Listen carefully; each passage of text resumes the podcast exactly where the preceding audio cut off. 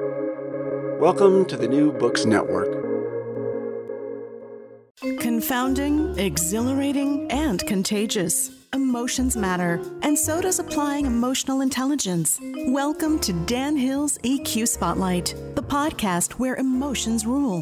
Whatever the topic, how do hearts and minds collide? Find out with your host, a college professor turned globe-trotting EQ entrepreneur. His mission? Each week, Dan joins prominent authors in decoding how emotions drive outcomes and make people tick. Now, on to the show. Hello, everyone, and thank you for joining me for the 36th episode of my podcast, Dan Hill's EQ Spotlight. The series appears here on the New Books Network, which has as its motto, sharing knowledge so people can thrive. Today's topic is why gender equity is a men's issue. I'm joined by David G. Smith and W. Brad Johnson. They are the co authors of Good Guys How Men Can Be Better Allies for Women in the Workplace. The publisher is Harvard Business Review Press.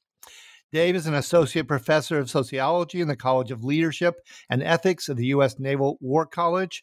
Brad is a professor of psychology in the Department of Leadership, Ethics, and Law at the U.S. Naval Academy and a faculty associate in the Graduate School of Education at Johns Hopkins University. They are also the co authors of a previous book together, Athena Rising How and Why Men Should Mentor Women. Welcome to the show, Dave and Brad. Glad to be here. Great. I am looking forward to it. So let's help out the listener. Just give them a quick nutshell version of what this book is about. Yeah. You want me to jump in, Dave? I'll, I'll, I'll go ahead and begin. So, um, so this is Brad, and I'll just kind of give you a sense about Dave and I and our, our journey to writing this book. We have been working together for about nine years now, uh, starting with our first book, Athena Rising. Uh, Dave's a sociologist, I'm a clinical psychologist, and we have noticed in our different research areas uh, that you, the the landscape is not equal when it comes to gender. In my area around mentoring and sponsoring, we find that women get less mentoring and sponsoring than men do. The quality is not quite as good, and men often don't engage with women in the workplace. And we have always been curious about that. Dave had been researching gender work and family. And so we began having these conversations about why men are often missing uh, in the equation when it comes to really promoting gender equity and inclusion uh, at work. So we set out to do the research with our new book, Good Guys. Uh, we decided we really wanted to know what it looked like when men showed up as allies. So we gathered all the data we could find on great cross gender allyship.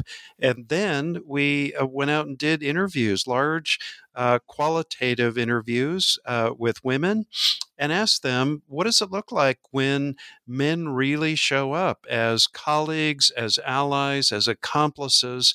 Uh, in promoting equity and promoting fairness in the workplace. Uh, in in many cases, those women nominated a male that they thought really got it and and really showed up uh, in his behavior as an ally. And so we got interviews with those men if they were nominated by women. And so basically, we put all of that together, Dan, is sort of the toolbox for men on how to really show up at work. And there are sort of two broad categories that, that Dave and I discerned. You know, there are the interpersonal, relational uh, ally uh, behaviors and actions.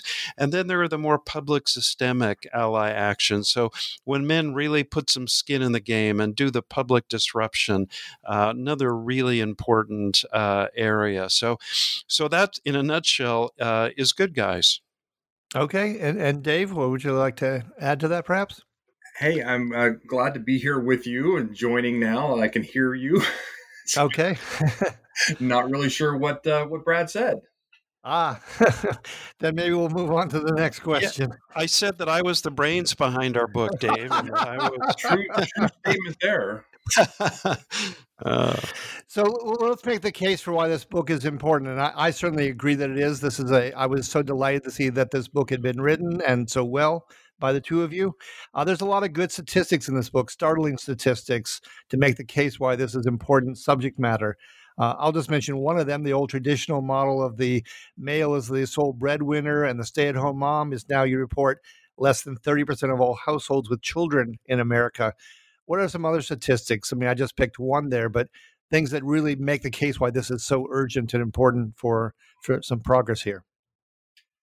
Yeah, so there's so much out there. And I think certainly one of the, the cases that we like to focus on is around leadership and business in particular that you know organizations that, and leadership that are taking this seriously understand uh, what the research and the evidence shows that the businesses that have more gender diversity, not just at the, the bottom of their organization, but all the way across through the senior levels, uh, into the C suite, into the boardroom, right? That women are represented across the board are much more just broadly successful because why? They, they make better decisions. They're more creative. They're more innovative. Uh, they make more money. Their, their profits and losses today certainly uh, we, we've shown that there is actually a, con- a, direct connection between gender diversity and, and there are again other aspects of diversity that are important here too but but gender diversity at the senior levels makes a difference in terms of the profitability of an organization the success and the ability to accomplish the mission out there so certainly we, we find that uh, that it makes it a better place to work people appreciate leaders right that uh, again in terms of being allies are, are more clear in what they're why this is important and connecting it to themselves personally as well as to the business out there. Okay. Anything you wanted to add there, Brad? Well, yeah, and I, I no, I just want to echo uh, what Dave said. That you know the the research is really interesting. When one great study, Boston Consulting Group, went out to um, lots and lots of companies, asked hundreds of women, "Is your company making real progress on gender diversity and inclusion?" And the number one powerful correlate of whether women said yes to that was whether or not they said they saw men in their company as championing inclusion and diversity. When the answer to that was yes, I see guys involved in this. 96% of women said, Yep, I'm seeing real progress. So I think that is just one study that is illustrative of the, the point we're making that men are often missing, uh, and they're a key missing ingredient.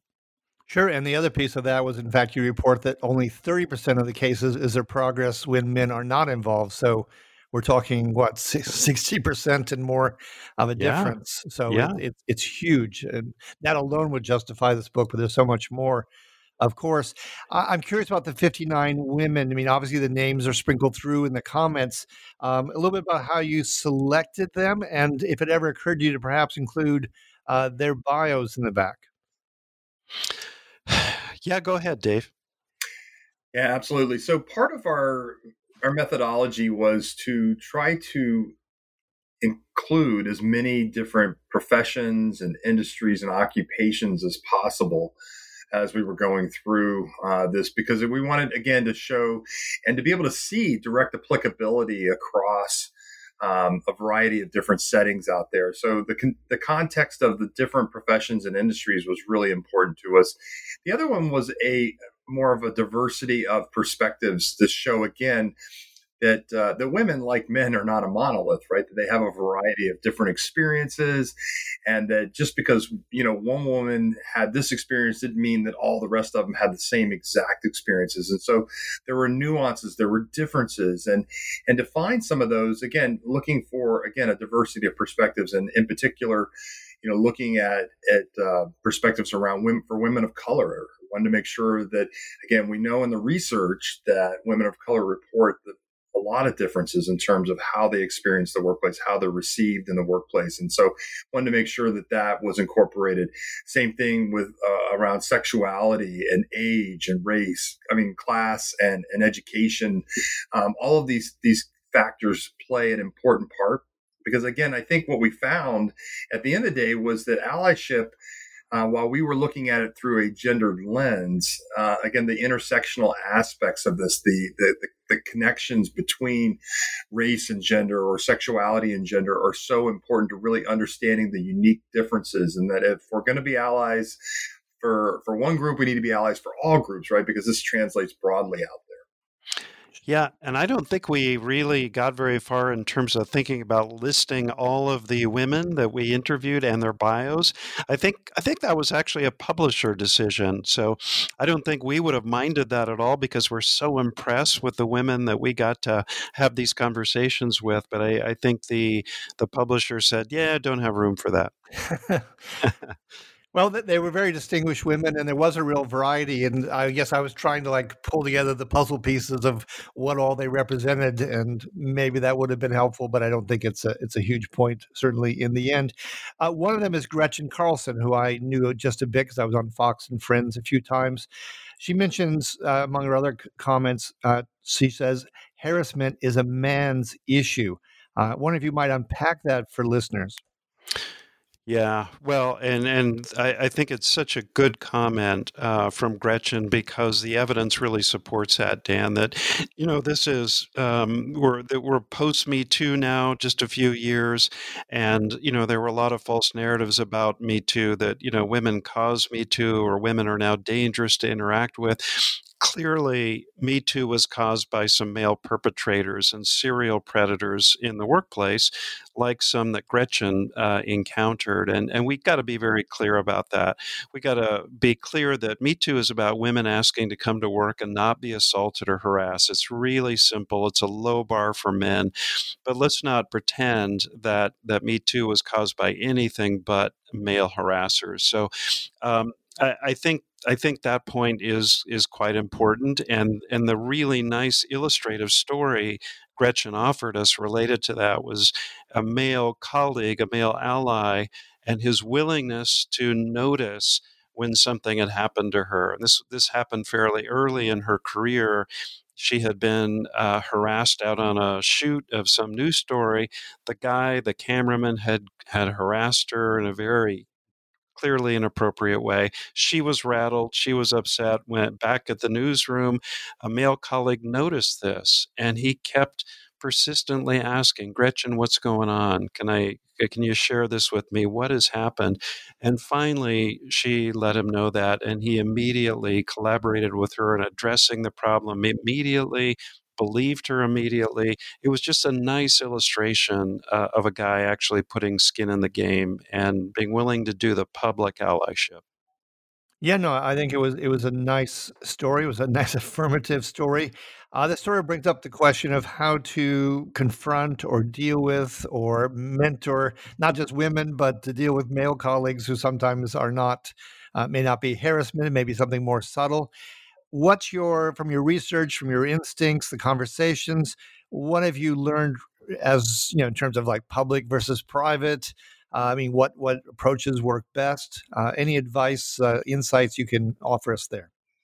Yeah absolutely and, and certainly the the research helps us too the evidence that shows that one that i think as men begin to understand that we have this um, assumed or high level of acceptance, right? That we assume that other men have a high level of acceptance of of these biases, of these sexist comments and things that. So, for example, when we're in a room where it's just men, which still happens a lot today, and a man makes one of those sexist jokes or comments, and we immediately all start looking around the room at each other and to see how everybody's going to respond. And but there's this immediate assumption that well, everybody else in the room it has a really high level of acceptance and is okay with that, is okay with those kinds of comments or jokes being made.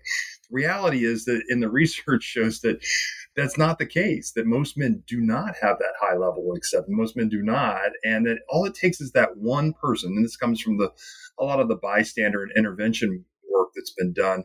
It just takes that one person to say something to disrupt the status quo of what we think we know or what we think we understand out there. And, and so it's critical, I think, to, to employ that as we think about all the different settings we can do that of how do we say something?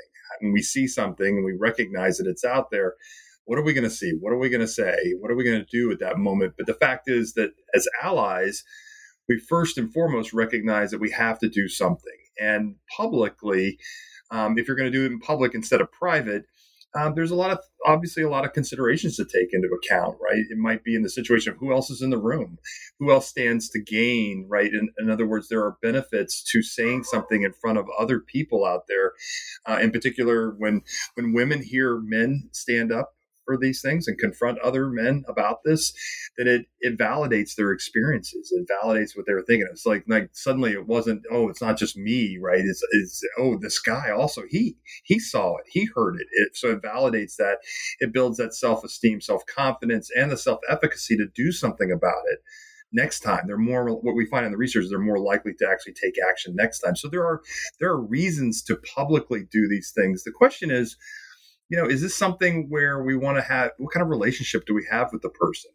Um, yep. Are they are they our boss? Are they a peer? Are they a junior? Are they how old are they? Because generation sometimes might make a difference in terms of beliefs and attitudes and ideas about this. Is it just that clueless guy that hey he just doesn't have it, he just doesn't get it and understand, or is it somebody? Oh, no, he he probably probably gets it. It might be a blind spot for him. He's just not seeing it at the moment, and so understanding that that reading that moment right that situation is critically important to deciding what's the best benefit. Because at the end of the day what we're trying to accomplish is changing behavior changing making people aware and then changing.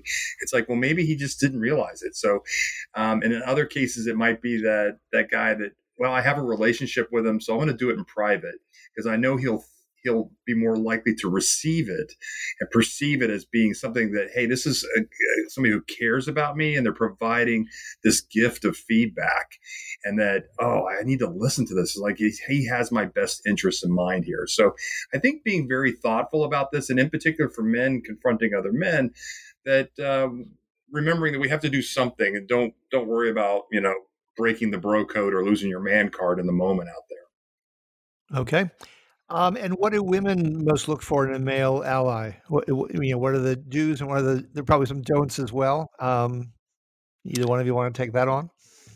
Yeah, well, I I can begin. Um, you know, so, gosh, let's start with a couple of don'ts. Number one, don't don't call yourself an ally. Um, you know, Dave and I are big on men showing up and doing the work and making it legitimate. Um, you have to be consistent. You've got to pass the friend test. And what I mean by that is um, you need to develop trust with women, right? So it is, I, I can't imagine anything that would sabotage your effort to be an ally more than, you know, on, on one hand, uh, showing that you're interested and that you care about equity in your verbal behavior, but then women see you in other contexts or maybe meetings or places where there aren't women around and and they hear about what you're doing and it, it's not okay right? You're laughing at sexist jokes you're making them yourself you're belittling women who aren't in the room um, nothing is going to undermine you more quickly than that. So so don't do that um, and it, if i can give you a to do um, it would sure. be would be listen um, how about yeah. listen? How about listen generously and spaciously? How about not making assumptions about her because she's a woman?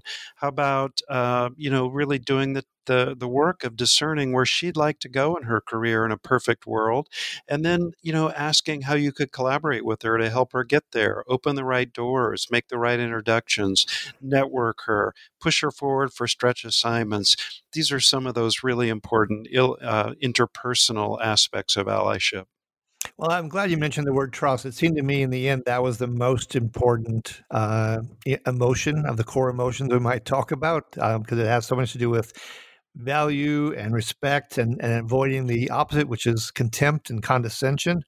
Um, so, yeah, I, I really like that answer. Dave, anything more you wanted to add on that front? Yeah, I, I, agree with you. I think that trust component is so critical, and and part of it in, that I think is is important for listeners to to really kind of think about is the fact that you know allyship in our research we found that most men and hopefully this doesn't surprise people, but most men believe in gender equity and gender equality, and and for all the right reasons that they believe in it, right? That it's important, uh, it's the right thing to do, and for the the people that they know and care about.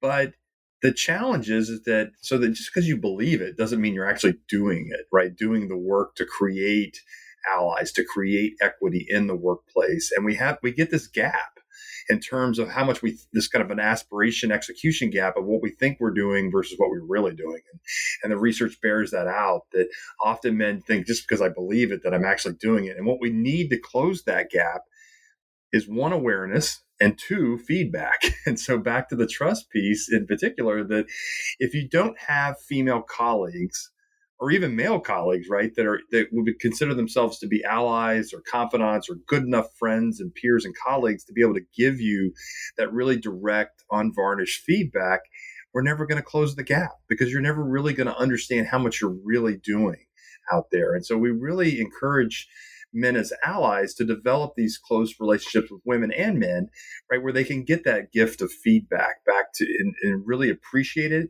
and be ready in the moment and practice this ahead of time that hey, you're going to get feedback when you you're least ready for it. And that's that's the moment when you don't want to respond in a way that sounds defensive or threatened or some in some way that you're going to say something that again is not going to encourage more feedback you're going to get less of it. So you need to think about all right what am i going to say right now? It's like wow thank you. Um, it's something i'm trying to work on. Would you mind if i come back and, and ask you we have a conversation more about that later?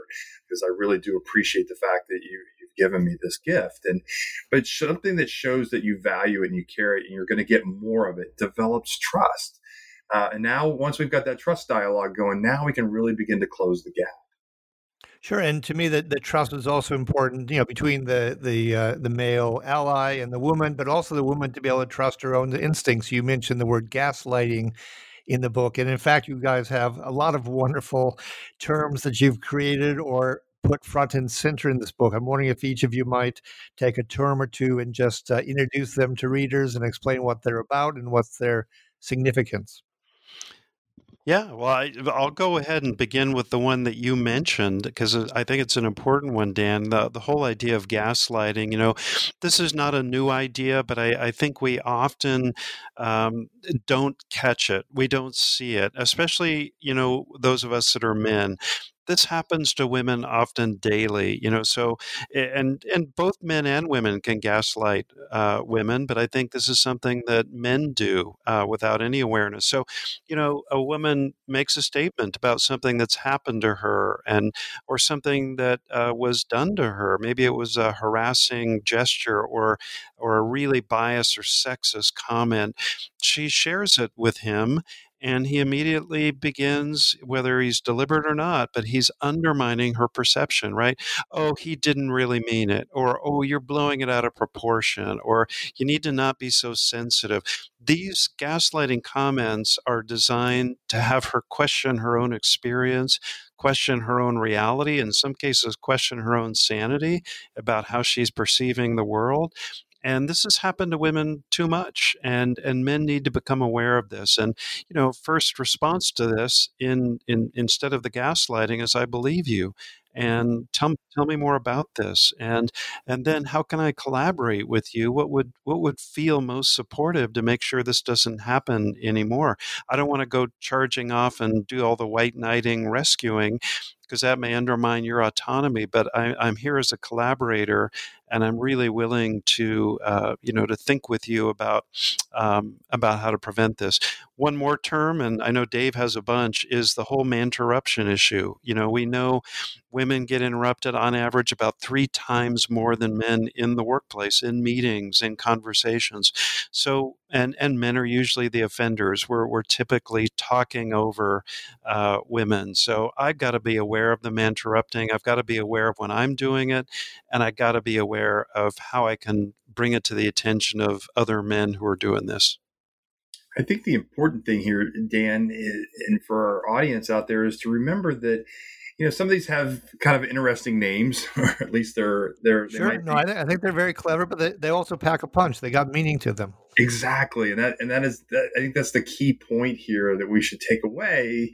You're right on the on the money is that it ha- it, it provides meaning to, you know, gaslighting without the term gaslighting there. It sounds like a bunch of again, it could be very harmless in some ways comments or feedback, but it's not. It has it has a a particular meaning and it has a particular effect. And the minute we begin to name something, right, then we can ascribe the meaning that goes with it. And and so something like a man interruption in, is not just an interruption; it's more than that. It's the fact that, that again, men feel privileged in a way that they can interrupt women at, at any time they want, and they will. And as we begin to understand what these um, these behaviors look like, it it's really helpful then to disrupt the status quo. And at the end of the day, that's what we're trying to do is bring attention, develop awareness that these things are happening, what they are, what they mean, what their effects are, and now what do I do about it, right? And so, uh, bropropriation was one of our favorites, and this also has the corollaries of hepeating and himitating. Um, there are lots of kind of interesting names that go with a concept yep. of it's so prevalent that that women have given it multiple names. And and this is the idea that that women's ideas are not valued in the same way that men's are. Their contributions are not valued in the same way that men's are. Brad and i heard this over and over again from women in all of our interviews for for both books we've written. And and i remember the first i can still remember the first time i heard this story years ago from a woman. And and she's very senior and I, and I just just was shaking my head going i can't believe i'm hearing this. How can this be? I've yeah. never experienced this ever in my life. And i remember you know afterwards after hearing it two or three times asking brad i was like hey this keeps coming up in the interviews. Have you ever had this happen to you? He's like no. And i said me either. And so it, but it was really telling to us because here again is something that is so prevalent yet here are two guys who are you know again trying to understand, trying to do do good, and trying to push the message out there for guys to be more engaged in doing this work. Yet, if we weren't aware of it, how do we do that? How do we fix it? Because it's really hard to fix something that you can't see, and, and to name it and to give it meaning. And now I can ah, now I now I know what it is. Now I can talk to to other men about it, and I can explain the the importance of us doing something and disrupting what's going on in the status quo.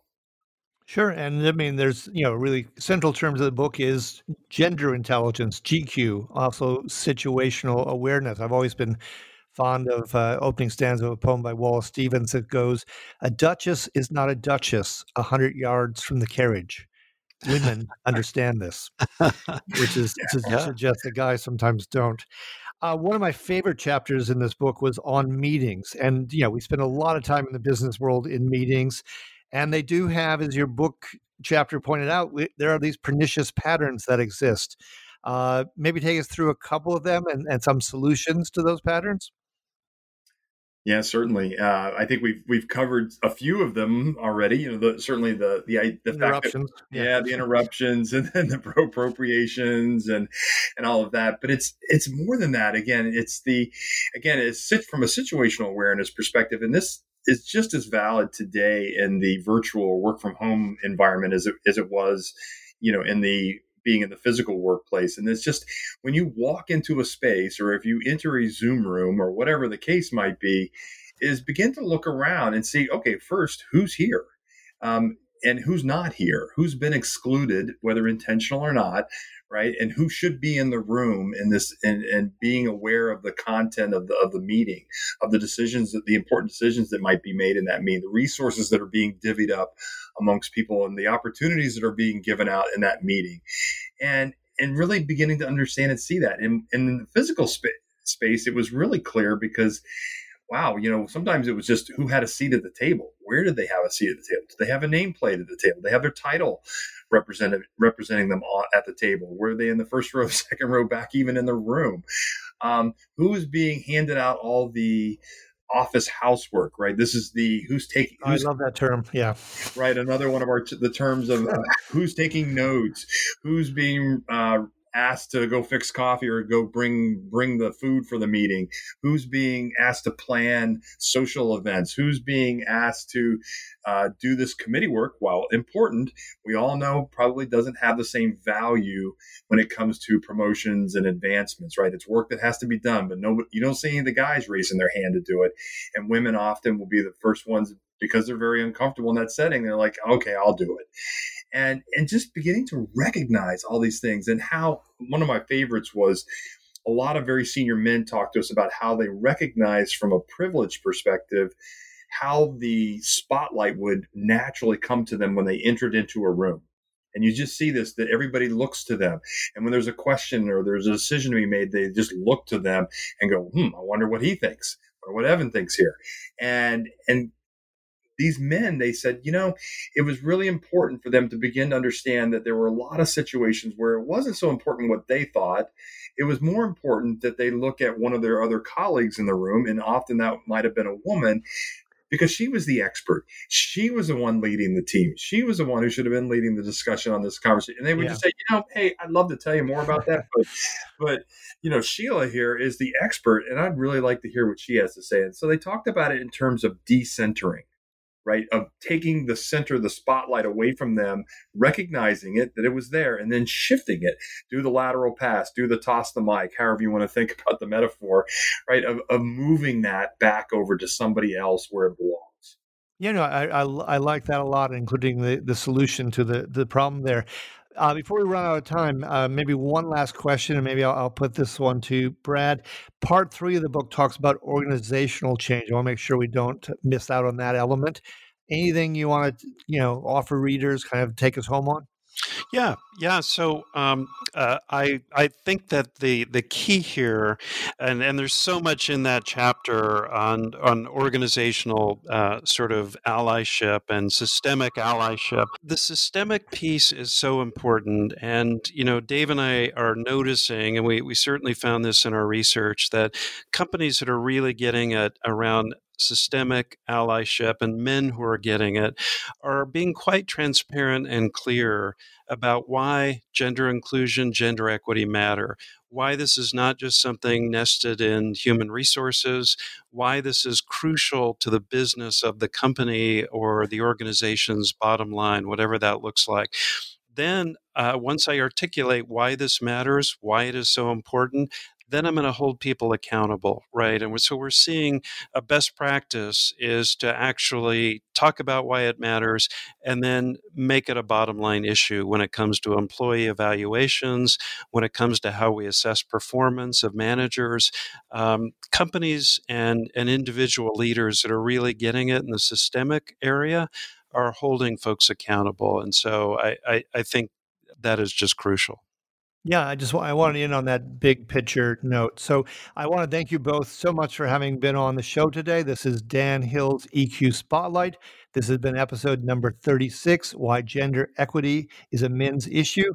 My guests, Dave Smith and Brad Johnson, they are the co authors of Good Guys How Men Can Be Better Allies for Women in the Workplace.